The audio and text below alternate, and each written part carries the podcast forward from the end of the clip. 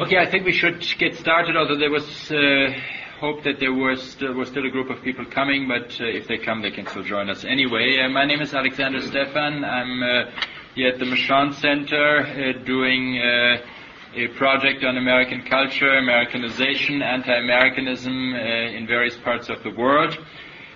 just a brief word of thanks to the Office of International Affairs that has helped during the last year or this academic year uh, to um, organize and uh, also fund a number of events. Uh, as part of this project, we have had conferences on Western Europe, um, on Russia, on the Middle East, on the Far East, um, on Latin America, and I'm very happy that today we can uh, do something uh, together with the Center for African Studies on Africa.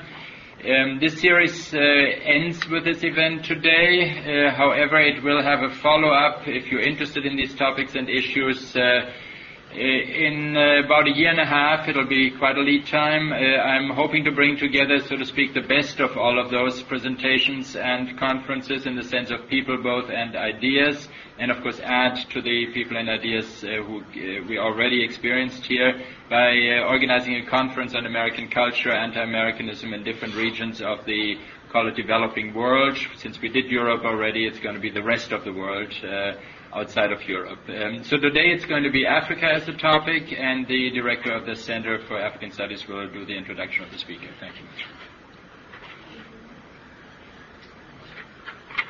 Okay, uh, good afternoon. Uh, my name is Ahmed Sikainga. I'm the director of the Center for African Studies here at the Ohio State University, and it's my pleasure to introduce our speaker today, Professor James Campbell, who is a professor of uh, African American Civilization, Africana Studies, and History at Brown University. Uh, Professor Campbell's research focuses on African American uh, and Black Atlantic culture and history.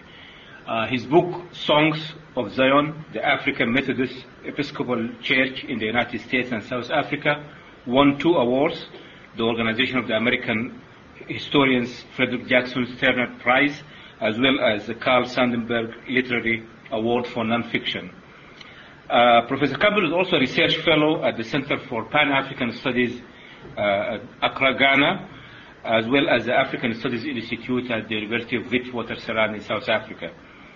Uh, he's also the chair of Brown University's Steering Committee on Slavery and Justice, which was uh, mandated to investigate uh, Brown's University link with uh, historical links with slavery.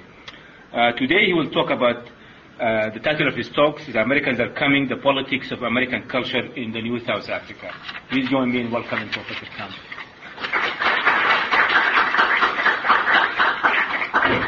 Thank you so much for having me. Um, an American arriving in South Africa today can scarcely be helped, uh, can scarcely help but be struck by how familiar it all seems. South Africans, black and white, drink Coca-Cola. They eat at KFC. They spend exorbitant sums on Nike sportswear. They shop in sprawling suburban malls, modeled on American prototypes, often designed by American architectural firms, offering a dizzying array of American commodities. The local cineplexes carry the latest Hollywood blockbusters, while television, which the apartheid regime prohibited until 1976, serves up an endless stream of American commercial programs. The same process is evident in the realm of politics. While South Africa's history as a British colony is reflected in the country's parliamentary system, many of the controversial political issues debated in the new South Africa, judicial review, minority rights, affirmative action, revolve around concepts appropriated, or some might say misappropriated, from American political discourse. One could multiply examples almost indefinitely, but the point's clear. Over the course of the 20th century, the United States has displaced Great Britain as South Africa's political, economic, and cultural metropole. And the object of the project I'm working on now is to try to figure out how that happened. Before proceeding, let me offer a few qualifications and anticipate a few objections. To highlight the American presence is not to imply that the United States is the sole or necessarily the most important foreign influence on South Africa, nor is it to imply that American influence is spread somehow unevenly or seamlessly across the country as a whole. On the contrary, in a society as riven by racial, class, ethnic, and generational cleavages as South Africa, the process of what I'm calling Americanization has inevitably been uneven, contingent, and contested. Manifestly, U.S. influence has been most marked in urban areas, preeminently in Johannesburg, which is in more than a figurative sense a product of American inspiration and invention. Yet America has also permeated the platteland, from the ubiquitous Ford trucks, or what were once the ubiquitous Ford trucks, on Highveld farms, to the dog-eared copies of Reader's Digest and National Geographic that you still find sitting in the doctor's office. Americanization has also, also often assumed a generational character, with young South Africans, black and white, appropriating American music, fashion, even slang, as a means to distinguish themselves from their more conservative, more Anglophone elders. Last but not least, this process has been distinctly racialized. While both black and white South Africans have proved extraordinarily receptive to American culture, they've typically embraced different aspects of it while entertaining profoundly different ideas about the nature and relevance of American experience to their own. Indeed, part of the interest of a project like this lies precisely in that interplay of black and white versions of America. Even when you find unequivocal evidence of American influence on a given group or groups, you need to be careful drawing conclusions. The great popularity of American Western films in post-war South Africa, for example, among both black and white audiences, is plainly a significant datum, but it tells, it, it tells us nothing in itself about the mechanisms by which those movies found their way to South Africa or what the people in the audience made of them. The same might be said of shopping malls, the vogue for Tuskegee style industrial education in the early 20th century, or the impact of The Cosby Show, which had the bizarre distinction during the twilight of apartheid of being the highest rated show on the South African Broadcasting Corporation they took it off actually. I think when uh, Bill Cosby had grandchildren on the show and named them Winnie and uh, Nelson. Um, that sort of persuaded the censors that they shouldn't allow it. In short, Americanization involves processes of reception, of selection and reinterpretation, as well as of transmission. While the vast differences in national size and power have often made it difficult for South Africans to resist American penetration, it would be misleading to portray them as merely hapless victims of American cultural imperialism. Often, they have actively sought out American goods, ideas, and images, grafting them onto their own experiences to produce new ways of understanding and acting upon their worlds. So one of the chief challenges of a project like this, and this will be true not only of South Africa, but of all of the projects um, in the broader uh, project of which this is a part, is to do justice to those myriad moments of refashioning without succumbing to the simplifications of it's all cultural imperialism on one hand or of unfettered agency on the other. In today's brave new world of globalization, Marx's famous dictum is more pertinent than ever. People make their own history, but not exactly as they choose. One last potential objection. Why pick on South Africa? When Americanization is so obviously a global phenomenon. I mean, there's a poster right here of, I assume, of the Brandenburg Gates with the golden arches superimposed on top. What country today is not plagued by generica America? Coca-Cola, Nike, CNN, Baywatch, and so forth. Fair point. But even if one concedes that the historical particularities of the process in different societies are worthy of close analysis, as it happens, South Africa is something of a special case. In few, if any, societies in the world has the process of Americanization been going on so long. In few has it been so thoroughgoing or of such central historical significance.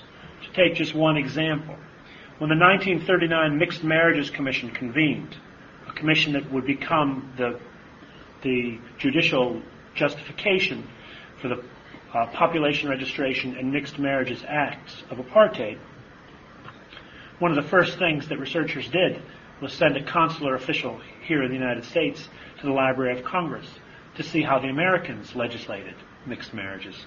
At the time, just for the record, there were over 100 anti-miscegenation statutes on state books in the United States, 37 states in all.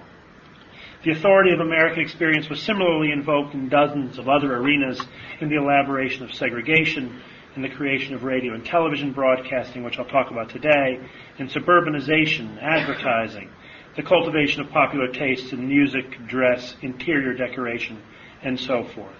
All of which is to say that the Americanization of South Africa is not just a figment of the historian's imagination, nor just another case of America, American culture abroad. It is a deeply rooted, complex, contested historical process with profound significance for South Africa's past, present, and future. What I'd like to talk about today is to take just one piece of this. I want to talk about television. I want to look at two, mo- two moments. The first, the belated arrival of television in South Africa in 1976. Most people are shocked when you tell them South Africa did not have television until 1976. It did not have it because the architects of the apartheid regime believed, and I think you could make a case that they were right, that it would be corrosive of apartheid, that it was bad for people, that it was a great homogenizer, uh, and that in a society that was predicated on cultivating notions of distinct communities or ethnic and racial identities, television was a bad idea. Um, I'll talk a little bit about why in 1976 they finally relented.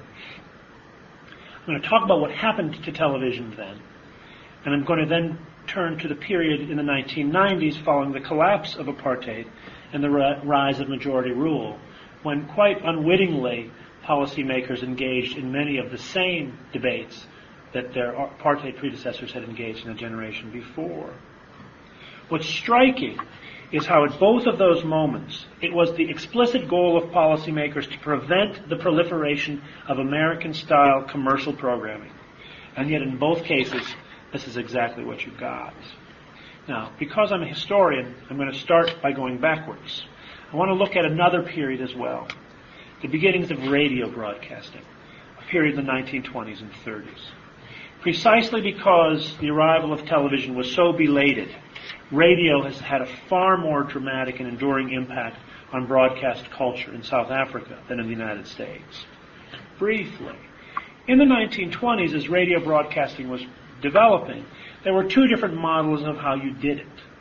One, associated with Britain and embodied by the BBC, was to use radio broadcasting as a public, non-commercial service the other, of course, was the United States, where you basically used radio to sell soap. South Africa, after a brief period of uncertainty, followed the British model. Now, it's tempting to say that Britain and America had different cultures of radio because we all know, you know, Americans can't sit still through all of these boring documentaries and uh, you know, Americans want livelier music and what have you. There's actually, I think, technological and geographical explanations for why Britain and the United States developed different radio cultures.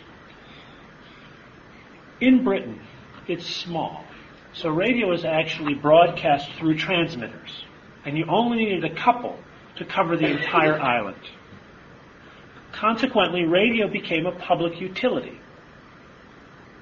And like all public utilities, costs of it were borne by the user.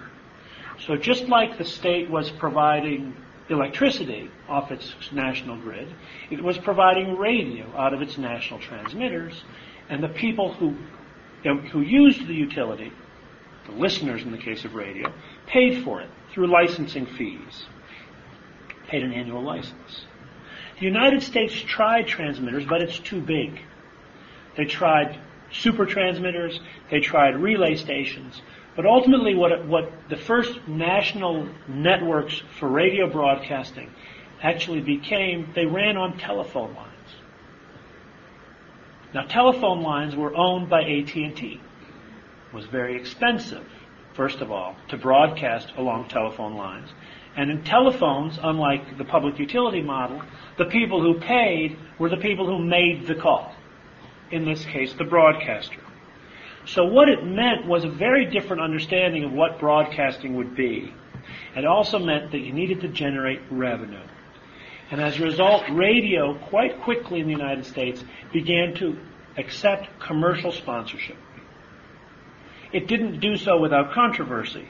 In the 1920s, as today, in some quarters, everybody complained about advertising. I'm not sure actually we do anymore. By the end of the 1920s, a broad political coalition had emerged to denounce the commercialization of the airwaves. Advancing arguments that would continue to resound through the century, they complained that radio had become a wasteland of jingles and junk, that the moral fiber of the nation was being sapped, that good music and drama was being drowned out by the merely popular, that an unparalleled opportunity to uplift and enrich American culture was being squandered. This pressure was substantial enough to force politicians and industry officials to reserve certain frequencies for educational broadcasting. But such, free, such broadcasts, like public television today, were typically confined to the least accessible frequencies and forever starved of funds. In retrospect, these early advocates of public broadcasting were foiled by that farrago of democratic populism and market logic that remains one of the hallmarks of American popular culture we give people what they want. Who are these elitists to tell us? Put, put all this in quotation marks, please. Who are these elitists to tell us what people should see? Significantly, radio industry representatives dubbed the commercial arrangement that they developed the American system. Initially, only a minority of shows were sponsored, and even these relied on unobtrusive, indirect ads in the belief that anything too overt would antagonize listeners. Shows typically had one sponsor whose name might be mentioned only twice. Once at the beginning of the show, welcome to the New York Edison Hour, and once again at the end. In short order, however, advertisers began directly promoting specific products and even interrupting shows with so-called spot ads. In time, the program itself, quite quickly, became subordinated to the advertisement, with entire shows existing solely as vehicles to huck products. And I mean this in the most literal way. Many of radio's most popular shows in the 1920s were produced not by the networks, but by the advertising agencies, who tailored the programs in the interests of particular clients. A similar system actually was tried in early American television, but was torpedoed by the notorious quiz show scandal.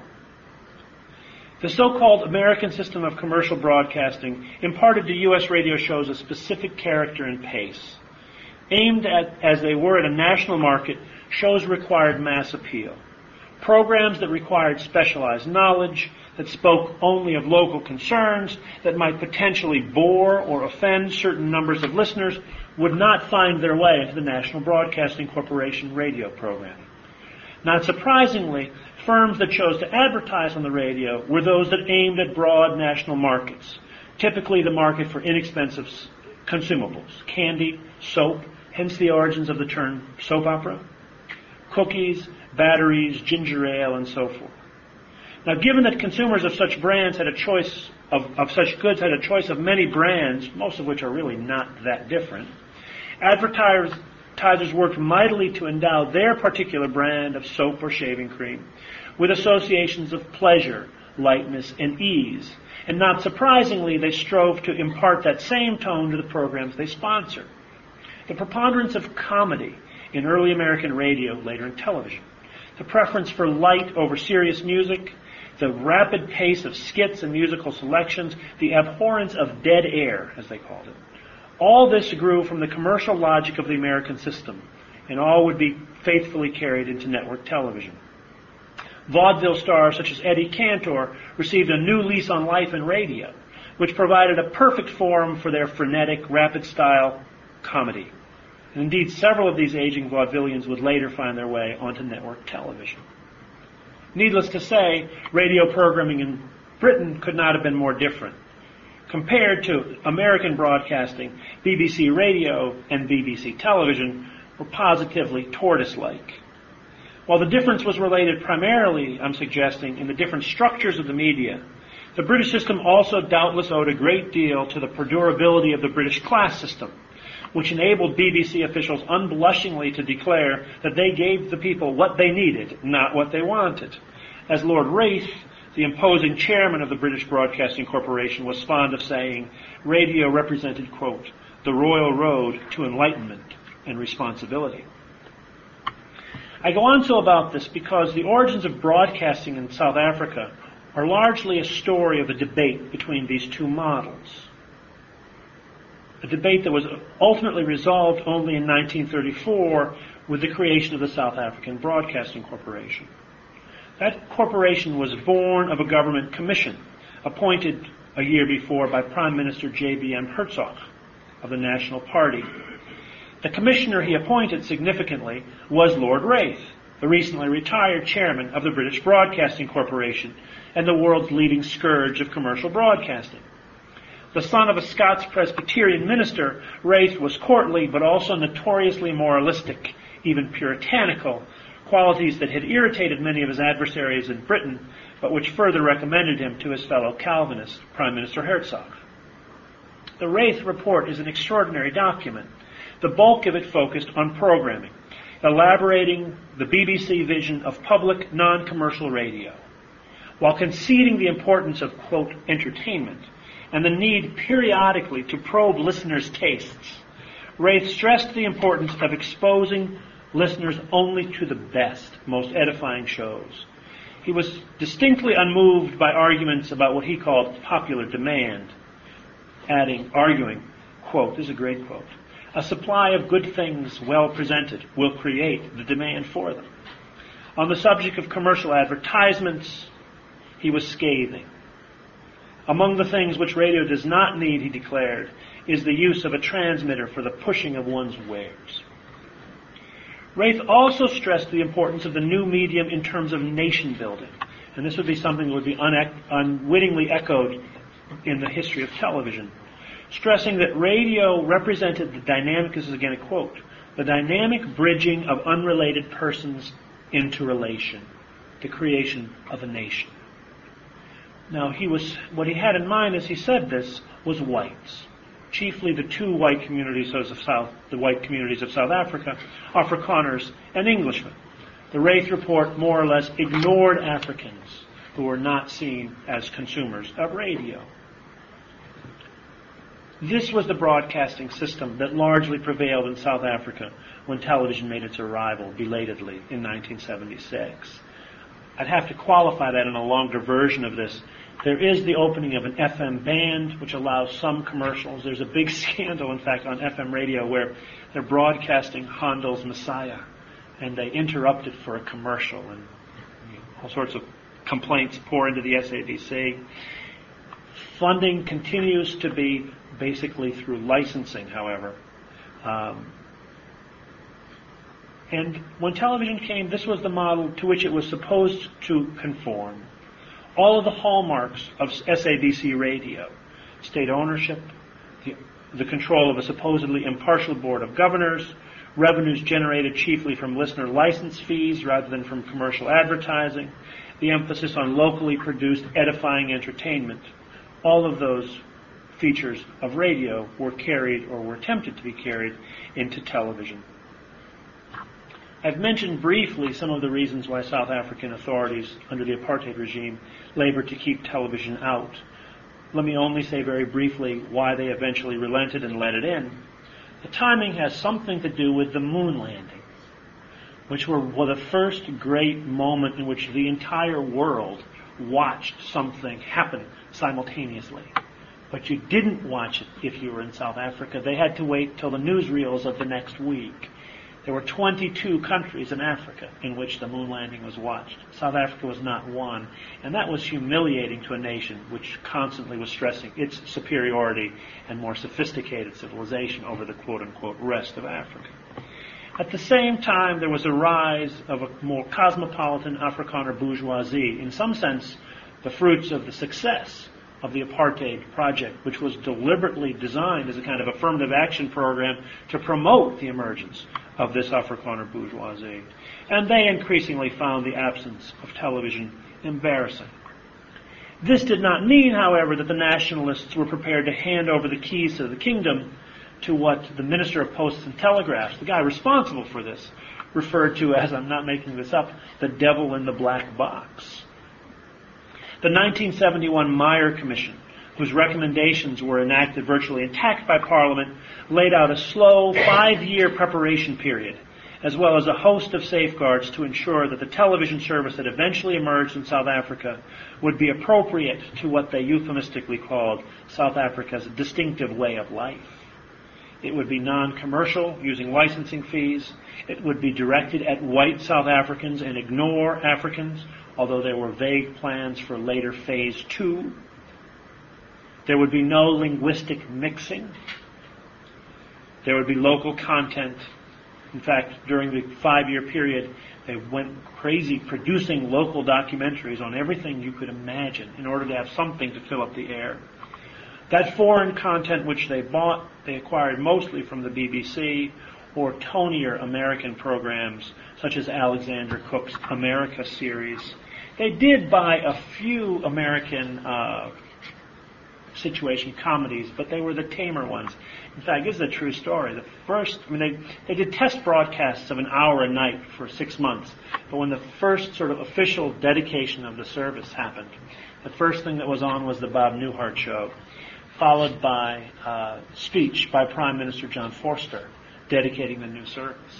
And if you have any mental image of John Vorster, smug, arrogant, casually thuggish, the juxtaposition is just too rich. Bob Newhart would have done a great, great John Vorster. If the years before 1976, then, um, uh, I mean, so if the years up, leading up to 1976 reflected this kind of master plan to produce a, a, television system appropriate for South Africa, one which would screen out commercialism and this whole American torrent of goods and corrosion of difference and homogeneity. I mean, in fact, there's this is an aside, but you know, there are longer debates about this in South Africa, particularly within Afrikaner nationalism. And it takes place not only over television and radio, but about Hollywood movies. There's a great fear about this American stuff that's going to come in, in part because it's got racial scripts that might be disruptive of the racial scripts they're trying to promulgate under apartheid.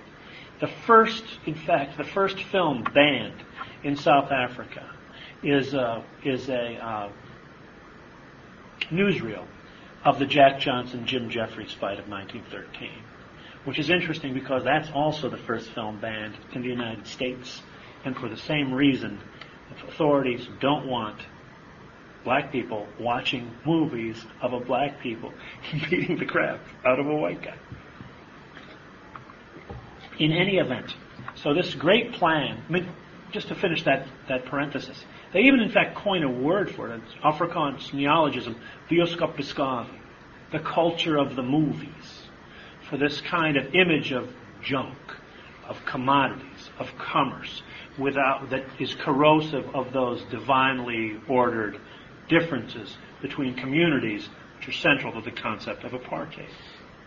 Well, so after five years of planning to ensure that they would create a distinctive uh, television system, it almost immediately came apart. There were a number of unanticipated problems. The most devastating came early in 1974 when Equity, the British Entertainment Union, announced a boycott against South Africa, effectively stopping the SABC from licensing British television programs. Um, while Afrikaner nationalists had been reticent on the matter, there's no question that they anticipated purchasing the majority of what overseas programming they were required to purchase just to fill up the hours with the BBC rather than with American products. And the ban from equity forced them increasingly to look to American television companies. Supporting, of course, needless to say, Americans had fewer scruples about licensing their products in apartheid South Africa. I interviewed the guy who at the time was the director of the SABC, and he talked about warning British colleagues that if the BBC allowed this to happen, that South African audiences would never again be interested in British products. That once they had become accustomed to the accelerated pace and broad humor of American television shows, Mean, basically, once they learned to laugh at American jokes rather than British jokes, they would never go back. And this would prove prophetic. The growing dominance of American commercial programming was also abetted in unexpected ways by the mounting political crisis in South Africa. 1976, of course, is not only the year that begins television, it's also the year of the Soweto uprising and the beginning of a deepening political domestic crisis over apartheid. This had several effects on the SABC. On the one hand, the network became increasingly nakedly a propaganda arm of the National Party government Yet at the same time, it, this process also accelerated the drift towards American commercial programming. As the corporation's 1977 annual report conceded, these were, quote, stormy times for South Africa. In an era of plummeting national morale, it was essential that television, quote, radiate a spirit of optimism and confidence in the future, that it balanced the realistic approach with more hopeful fare. And what could be more hopeful, not to say escapist, than American commercial television, where evil was personified and routinely mastered, where white people enjoyed the accoutrements of material success without the gnawing fear and anxiety that was increasing the lot, increasingly the lot of white South Africans. It is no coincidence that the first true television sensations in South Africa were Rich Man, Poor Man, which aired in 1978, and Dallas, which arrived a year later. Shows which offered not only starkly drawn characters and compelling storylines, but also a glimpse of an America of extraordinary glamour and material comfort. Visions of the American good life, of course, had long been appealing to white and to many black South Africans, steeped as they were in Hollywood movies. But the need for such images had grown in the late 1970s and early 80s as whites reeled from the effects of domestic upheaval and international opprobrium. In fact, it's interesting. I've gone through the annual reports of the SABC, and they're constantly trumpeting domestic production, local content on their programs. But every year, it's going down. And after 1980, they don't mention it anymore, which is a telling omission. Once the taste for American commercial television had taken root, a relentless economic logic takes over. Whatever the merits, their unrivaled production values or the dismal predictability of plots, American television shows have another great virtue. They're cheap. At least if you're living overseas. Those who ponder the sources of American popular culture's global dominance often lead, need look no further than the bottom line blessed with a vast, well-integrated, affluent national market. American producers of movies, music, films, and television shows can confidently expect to recoup the costs of production of even the most extravagant productions from domestic sales and rentals. At least until recently, that left the overseas market as gravy. And what American media companies typically would do is recoup all of their costs and their profits from the domestic market and then simply dump these products through cheap licensing fees overseas. So what happens in the 1980s in South Africa is the SABC finds that these American television programs are vastly cheaper than trying to produce a program locally. In the early 1980s, the gearing ratio is about 4 to 1 It costs about four times more per minute to have a South African program than simply to rent one from the United States, and one that has higher production values and people are becoming accustomed to see. By the late 1980s, that gearing ratio is 8 to 1.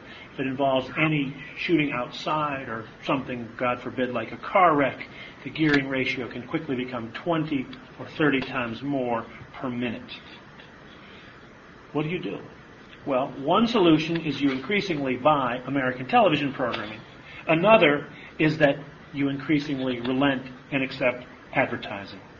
The very first ad, I mean, initially there's very tight restrictions on how much they'll admit. I think it's 4% can be advertising. Um, the very first ad appears in late 18, 1978, and it's in fact an ad for frozen food which is perfect because that's an American invention which reflects American virtues of speed and convenience and standardization.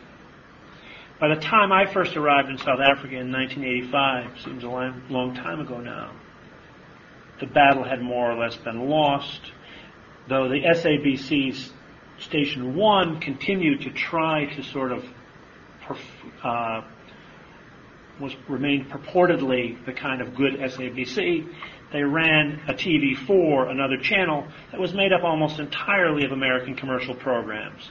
Still sometimes dubbed into Afrikaans, several of which were considered too risque to air on TV1. What Afrikaans I speak, I learned chiefly by watching Misdaad in Miami, Miami Vice. That show was, of course, testimony to how far the SABC had come, or depending on your point of view, fallen in just a few short years. all the historical bogies of South African censors technique of crime, sexual suggestiveness, race mixing. there was a black and white detective team at the heart of the show.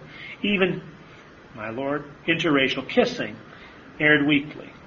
The show was also a veritable orgy of conspicuous consumption, projecting an America of elegant yachts and fast cars, piloted by men wearing gold chains, designer sunglasses, and those Italian sport coats with the short sleeves. Remember those? The devil in the black box, indeed. Well, the undoing of the SABC culminated then in February 1990 when Nelson Mandela strolled out of Victor Verster prison.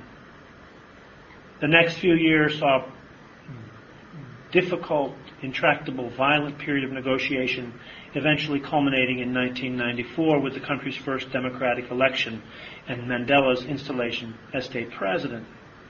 Not surprisingly, many opponents of apartheid wanted to uproot the SABC root and branch.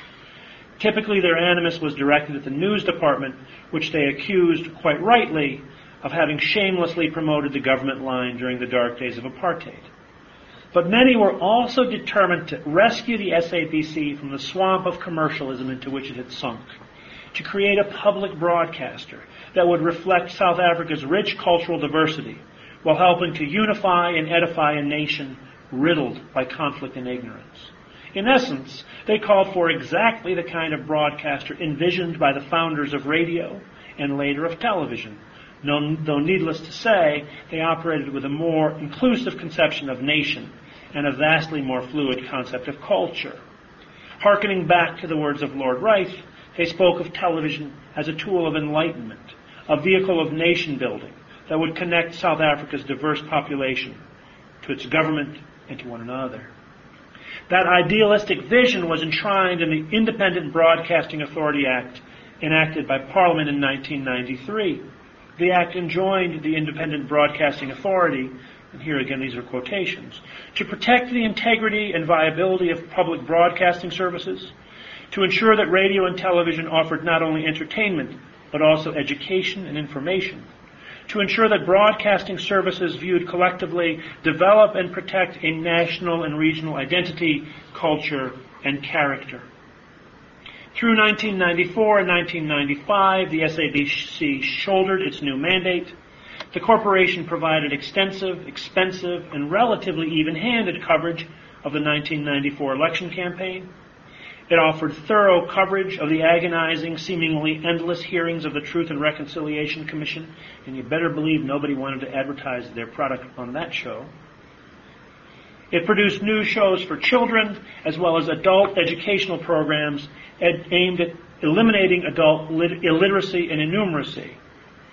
Overall, the proportion of locally produced programming reached levels not seen since the early 1980s, while the results were dismally predictable. By the end of 1995, the SABC was broke. At the insistence of the government, the corporation hired a firm of management consultants, appropriately enough an American firm, McKinsey and Associates. What is precisely in the McKinsey report I cannot say because I have never read it. Despite the SABC's vaunted claims of transparency, the report has not been released to the public. It's possible, however, to piece together the report's contents based on the comments of those who, familiar, who are familiar with it, as well as on subsequent events, including the sacking of huge numbers of SABC employees, because as we know, in the 1990s, the first thing you did if you were a management consultant was tell corporations that they needed to right size their workforces. The report's most obvious recommendation, however, was that the SABC needed to become a more commercially oriented broadcaster. The immediate result was a resurgence of American programming, especially on TV3, which became a bastion of American shows. Homicide, NYPD Blue, Seinfeld. Though Seinfeld didn't take, interestingly enough, it was too Jewish. All broadcast in English, all aimed at capturing the white, relatively youthful audience so beloved of advertising advertisers. In theory, South Africans still paid their television license fees. The most frequent commercial you heard was pay your TV license. It's the right thing to do. But by that time, the total amount of revenue the SABC generated from license fees, according to its own figures, was 17%. And I think they were lying. I think it was even less. Other problems followed. The arrival of satellite television, which soon creamed off about 10% of the total audience, those who could afford the satellite dishes. But of course, those who could afford the satellite dishes were also the people that advertisers were most anxious to reach. In 1998, the SABC also faced for the first time a free-to-air rival. In keeping with its mandate to encourage growth and fair competition in the broadcasting industry, the IBA in 1998 accepted bids for a license to operate South Africa's first privately owned free-to-air television station. After a rancorous competition and a long process of litigation, the license was awarded to ETV, a venture of a newly formed consortium called MIDI Television. Now, if you need persuading that the new South Africa is a very funny place, you need look, look no further than MIDI TV, whose chief shareholders included HCI, the investment arm of the COSATU Workers Union, and Time Warner, which owned a 20% stake in the venture. In keeping with its public interest mandate, and in an effort to avoid giving the new channel an unfair advantage over the SABC, the IBA attached stringent conditions to the new license, including a commitment to broadcasting national news and a set proportion of locally produced programs, 10% of airtime at startup, growing to 30% by the end of the first year. Well, ETV went on stream. It immediately flouted the terms of its licensing agreement. Its opening lineup included no news programs, no local content, uh, setting off a vicious internecine battle with the Independent Broadcasting Authority. Just for the record, the lineup on ETV's first night of programming was Oprah, Friends, and Baywatch. Well, I don't want to end this talk so unhopefully. At risk of opening a can of worms, the new SABC has produced a substantial amount of good television programming. Documentaries on such subjects as gang, as gang culture on the Cape Flats or the history of African independent churches, a subject close to my own heart, have offered South African television viewers not only insight into previously neglected corners of their history, but a fundamentally different way of thinking about their different and shared cultures. If documentary programming in the old SABC was distinguished by its insistence on ethnic and linguistic purity, on the importance of cultural traditions, always distinct, always fixed, usually vanishing, much of the programming on the new SABC is characterized by its delight in bricolage, movement, mixture. The manifold ways in which South Africans, amidst all the madness, have created commonalities amidst difference. The same pattern is, available, is uh, obvious in some of the locally produced series. The most popular South African dramatic series in the late 1990s was the show Isidingo, a primetime soap opera set on a gold mine.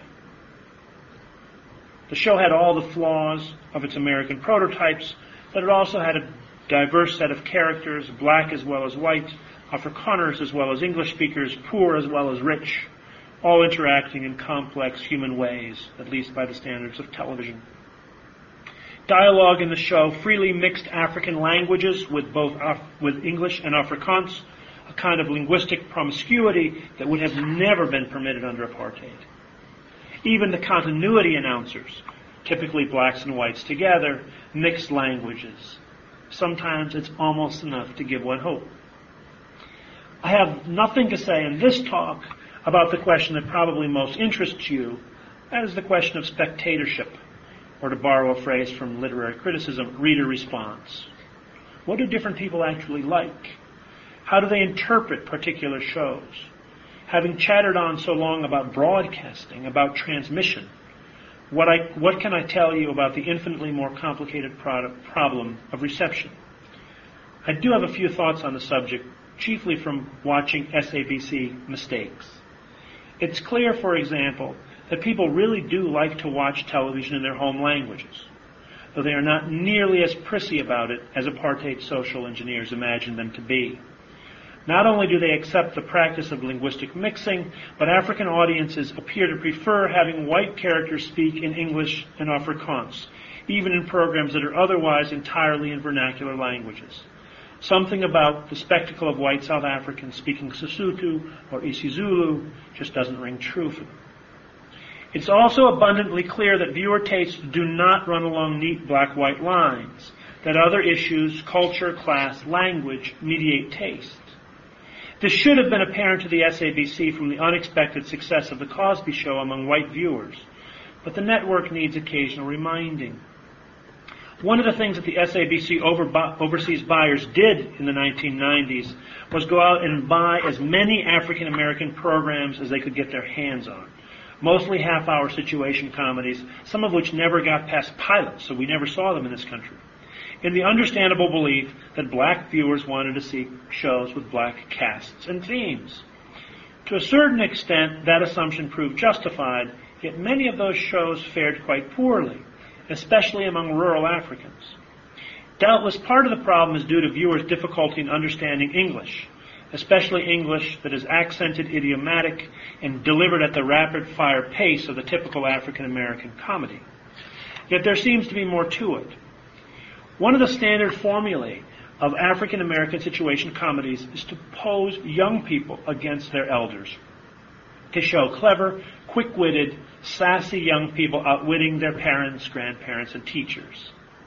While the hijinks are usually in good fun, this formula appears to have very little appeal to rural Africans who continue to entertain deeply conservative notions about age and appropriate conduct between generations. On the other hand, the shows appear to have struck a distinct chord with an emergent African middle class, whose members find in black American television shows as their predecessors found in American music and movies, a powerful symbol of achievement and urbanity. Indeed, I'd go so far as to argue that the assimilation of African American styles and idioms represents today, as for most of the last century, one of the central themes in the continuing process of African middle class formation. I could offer more such snippets, but the problem remains. Even if we establish what programs aired, even if we establish precisely how many and which South Africans watch them, we still do not necessarily know what those people see or make out of the programs that they watch. Clearly, different viewers take different messages from shows. Clearly, these messages often bear little relationship to those that the makers of the shows intended. As I'm sure you know, this is a very hot area in transnational cultural studies, with scholars such as Stuart Hall and Manthia Diawara offering theories of what Diawara has called resistant spectatorship. Proponents of such arguments may well object to a lot of what I've said here, or at least to my tone, which clearly betrays my discomfort with the preponderance of dismally formulaic American commercial programming on South African television. Why should we worry about what programs are broadcasting? Broadcast, if viewers ultimately interpret them to suit their own needs and interests anyway. I'm actually quite interested in this line of analysis and would welcome hearing questions and suggestions related to it. All I'd like to suggest right now in closing is that we oughtn't take that argument too far. Taken to extremes, it seems to me to lead into a kind of analytical cul-de-sac in which scholars despair of ever saying anything meaningful about the meaning of this or that show. Or worse, into a kind of analytical free fire zone in which scholars will feel empowered to say virtually anything they want about a show's meaning, appeal, or impact, in the certainty that nothing they say can ever be definitively rebutted.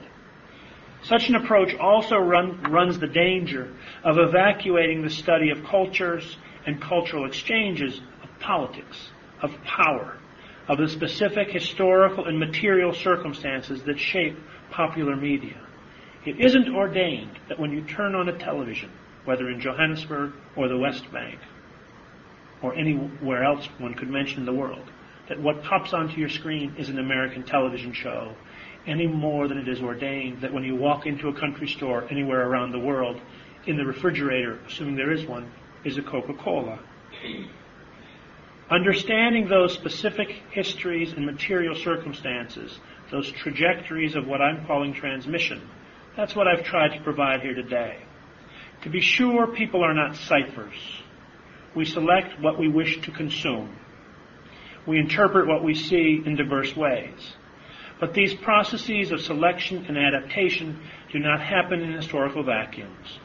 To return to Marx's dictum, people make their own television, but not exactly as they choose. Thanks very much.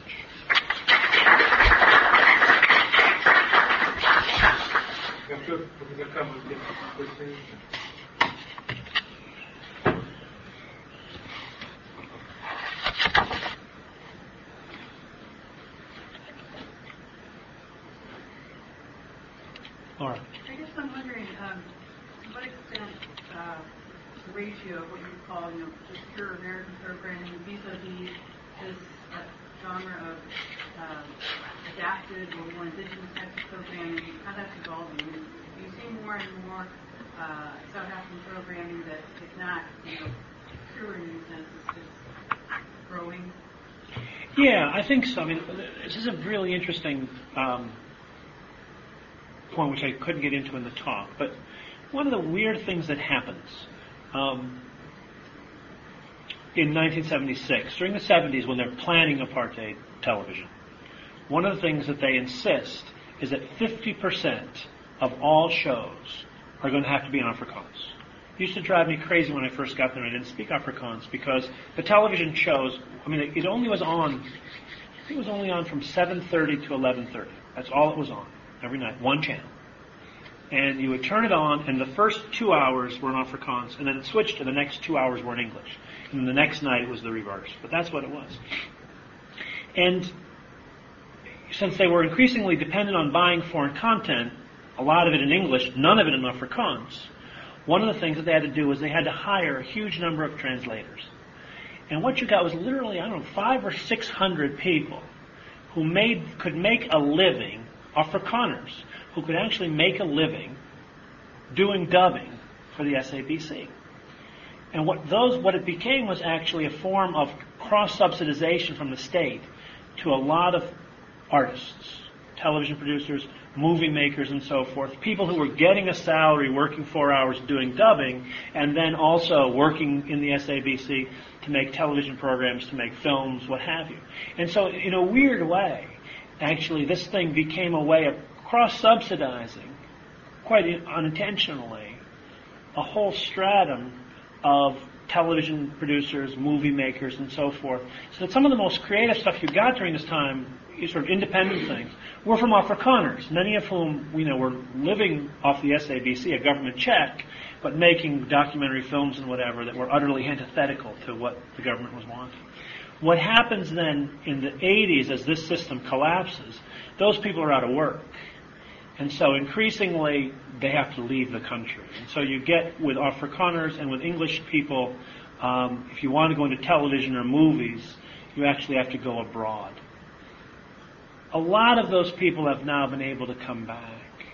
And there is, I think, quite a robust culture in South Africa. And you do see on the SABC, I mean, you know, quite thoughtful, wonderful documentary programs, creative kinds of programs. There still is a vestigial commitment to edifying local fare, which in our country has almost been completely smashed.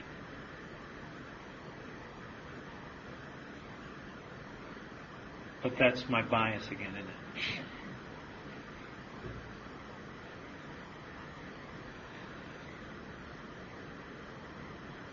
Please. Well, I've noticed in the last seven years, and I've been to South Africa, that the shows are getting more more role-based, like the South African shows were produced. And when I came down here in 1998, Generations was the Yeah. show that everybody watched it. I mean, I was living in a rural village, and we were actually laughing at the way the people were portrayed there. But the last time I was a year and a half ago, a lot of shows that are based in rural clinics that come up and um, in schools, um, a lot of uh, rural-based shows. And I, so I think there has been some of transition. That's- type of things that. That's fascinating. I haven't been back for a couple of years. You've been back more recently. I'm going in December, and um, so a lot of this, you know, you, your impression would be more recent than mine. That may be true. I'm, I'll be particularly interested to see how both in documentaries and in sort of locally produced dramas, the AIDS pandemic is being portrayed because Um, you know, here what you have is a is a you know a pandemic that is in some ways the central political challenge topic of the entire country, and yet at least in the prime you know the state president's office, kind of denial of the existence of the epidemic in a sense that this is all just part of a you know external plot to discredit the sexuality of black people. And so I'll be very interested to see how that's getting mediated. And mediated is exactly the right word here. Isn't it? Please. Uh, mentioned about what you see not what the, the viewer really I do have an anecdote about that. I visited at the end of the 90s a very small village north of Italy. And we sat in the room where the television was on the whole evening. And slowly, slowly, a lot of kids came. And I asked the and they said that those kids came to see me.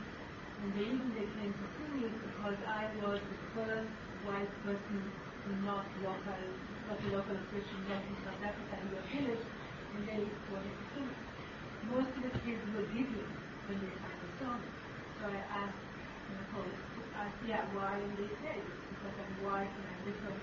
So I asked my host to ask the kids, do I look different than the white woman announcer on the television? And different ages, different kids, they all persisted that I don't look at all like the white woman on television. There's no connection. So I was, I was wondering if um, whiteness in this case is blindness because the television announcer is white and blonde and beautiful, and, and this is the announcer, not the white woman. hmm It's interesting. In most places in South Africa, even fairly remote rural areas, you wouldn't. I mean, it's unlike, say, when I've traveled in certain parts of West Africa, where every kid within miles comes running to look at you.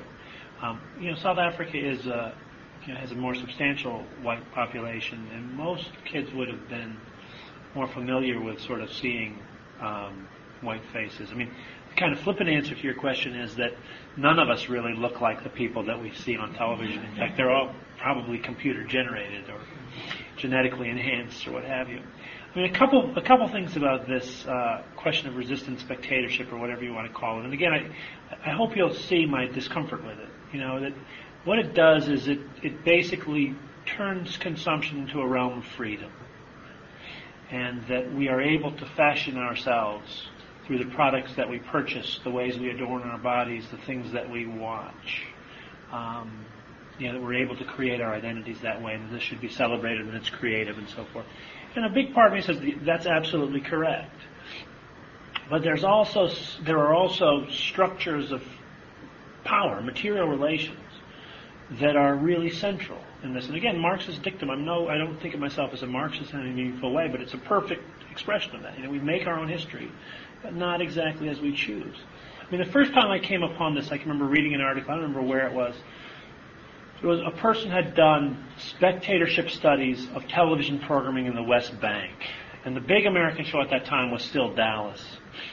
And I don't remember. I mean, it, this will embarrass me because I remember Jr.'s wife's name was Sue Ellen, and there's one episode where Sue Ellen runs off. She finally leaves Jr. and she runs off with another man. And this person, a big piece of the article was how this person had done this research, and to the Palestinian viewers, um, this made perfect sense because they have a, in their culture a practice in which if a woman is abused by her husband, she can return to her father. So that became the kind of cultural prism which they were interpreting Sue Ellen's actions, and they had complete sympathy with her.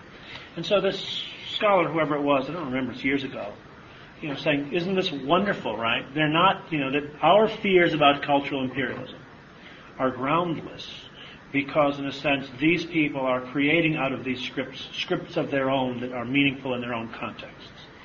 And part of me says, yeah, sure, that's great.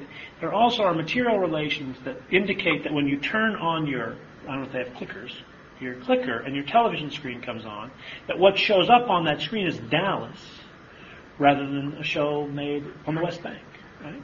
And so, again, the, this need for both of these factors. I was watching the show at the same time that the people who left us saw it, who Mhm. watched the same television.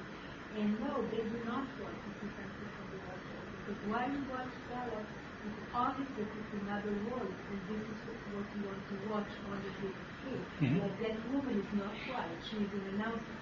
Mhm. You do not want to see a white woman on the screen. You want to see an announcer. The same thing you want to see this paradise in Dallas and not your own village. Yeah. I mean, I don't say it has to be 24 hours a day, but this is why Dallas is so popular.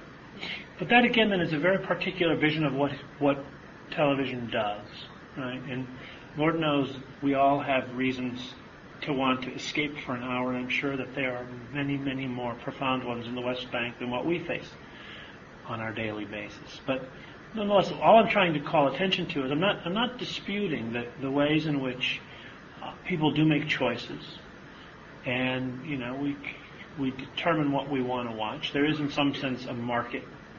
Um, you know, when a, when a television broadcaster, wherever it is, puts a television program on, you know, they're making an analysis about what people will watch, which people will watch, what you can, how you can produce a bottom line based on, you know, what marketers will pay to have a advertisement and all of these sorts of things.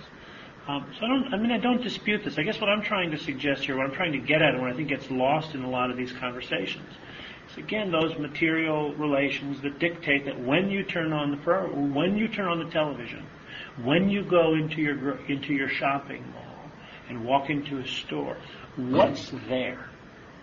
In other words, you're making choices, but you're making choices out of what set of options? And and those things, I think those are that's what I'm trying to get in the particular talk today is what some of those material relations are that bound our freedom. I'm not trying to take us back then into a day of cultural imperialism, and insofar as there's a kind of censorious tone in my talk, I should probably apologize for it. But I do think that um, that we that you know the processes of transmission are really critical if we're going to do transnational cultural studies in a meaningful way. You, you set up in your talk a British model of broadcasting and an American model of broadcasting were very different. Uh, with the British one uh, being state organized, uh, driven by an elite, uh, financed by the taxpayer, essentially. Uh, the American one more democratic, if you want to use this term, available to everybody, and driven by commercial increased advertising. Now, I can see that in the uh, broadcasting area, particularly in television, um, the American model would be victorious fairly easily because um, that's an area where you can reach a large number of people out there. It's interest to advertisers to penetrate that system um, and to push out, so to speak, the government and the high culture. In other segments of uh, culture, this is a little bit. And nobody would put a soap ad into, let's say, the break of an opera or a theater play or so. There's no advertising. So my question would be, if you go outside of television and radio in South Africa, uh, are there segments of uh, culture that are still following more the European model that seems to be still a blend of commercial and taxpayer-supported, government-supported, government-controlled culture? Uh, Is there a state-financed theater, museum system, concert system, music system, and so on? Yeah, mean, some of that's actually tied in with, with the history of the SABC. There was always a South African uh, symphony orchestra, but part of what subsidized it was the South African Broadcasting Corporation, and you know, and and, um, and in fact, there was a the dominant member of the South SABC board for about 15 years was a woman named Mimi Kutzer, who was a frustrated opera singer and so she was always, you know, we need more classical music, and so South Africans were getting classical music, even though, in terms of popular tastes, from the 40s on, jazz, for example, is enormously popular in South Africa, and yet you'd never heard it on SABC radio. Um, but yeah, there, you know, there's this, there's the state orchestra, and and similarly, performances, theatrical performances, when SABC television first comes on, they, you know, these would be filmed and broadcast, you know, so things like that.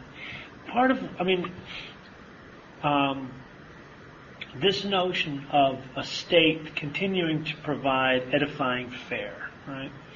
Um, two sort of aspects of that. For the most part, that, at least the old style version of that, has fallen on extremely hard times. Uh, you know, you have severe budget shortfalls, the kind of, you know, the structural, essentially South Africa is going through a structural adjustment program. I mean, you know, it's one of the great historical ironies that this last great democratic revolution took place at the same moment of the eclipse of the Cold War and the onset of a kind of new, you know, hegemonic global paradigm about globalization. And so the, the ANC, when it came to power, didn't do what other African independent nations did. I mean, it, it didn't raise taxes, it didn't impose restrictions on repatriation of profits.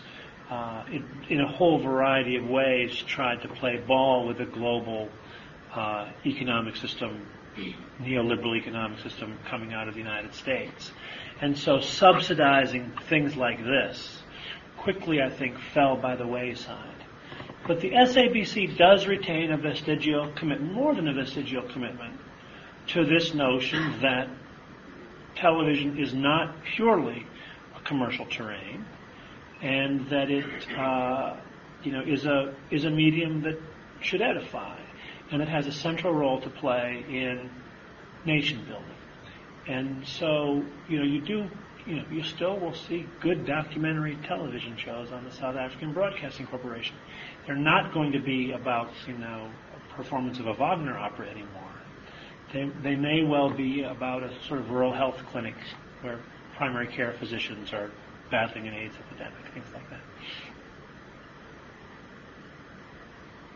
You also find shorts, three or four minute shorts. Some of which are brilliant, huh? Yeah, in between shows that are directly for that purpose. Yeah. I mean, they're, they're definitely not for nothing. Yes, and I don't know. I mean, part of what was always interesting to me about this too, with in South Africa, was you know we in this country, you know, things start and end at the top of the hour or the bottom of the hour. But what that means is, you know, that the actual the program you produce, because I don't know what it is, 47 minutes, or if it's a you know children's cartoon on Saturday morning, it might be only 18 minutes because the other 12 minutes are full of commercials, right? And there still, I don't know what the official policies are, but there are still are some restrictions on the percentage of time that can be devoted to advertising on SABC television. And one of the things that means is that if you're buying a kind of overseas show that runs 22 minutes and you can only have a certain number of minutes yourself, you've got, you know, three, four minutes per half hour to fill up. Some of that's done through continuity announcers, which they still have. You know, the, we go to our hosts in the studio will tell us what's coming up next, right? But they also will throw in these little sort of short films and documentaries.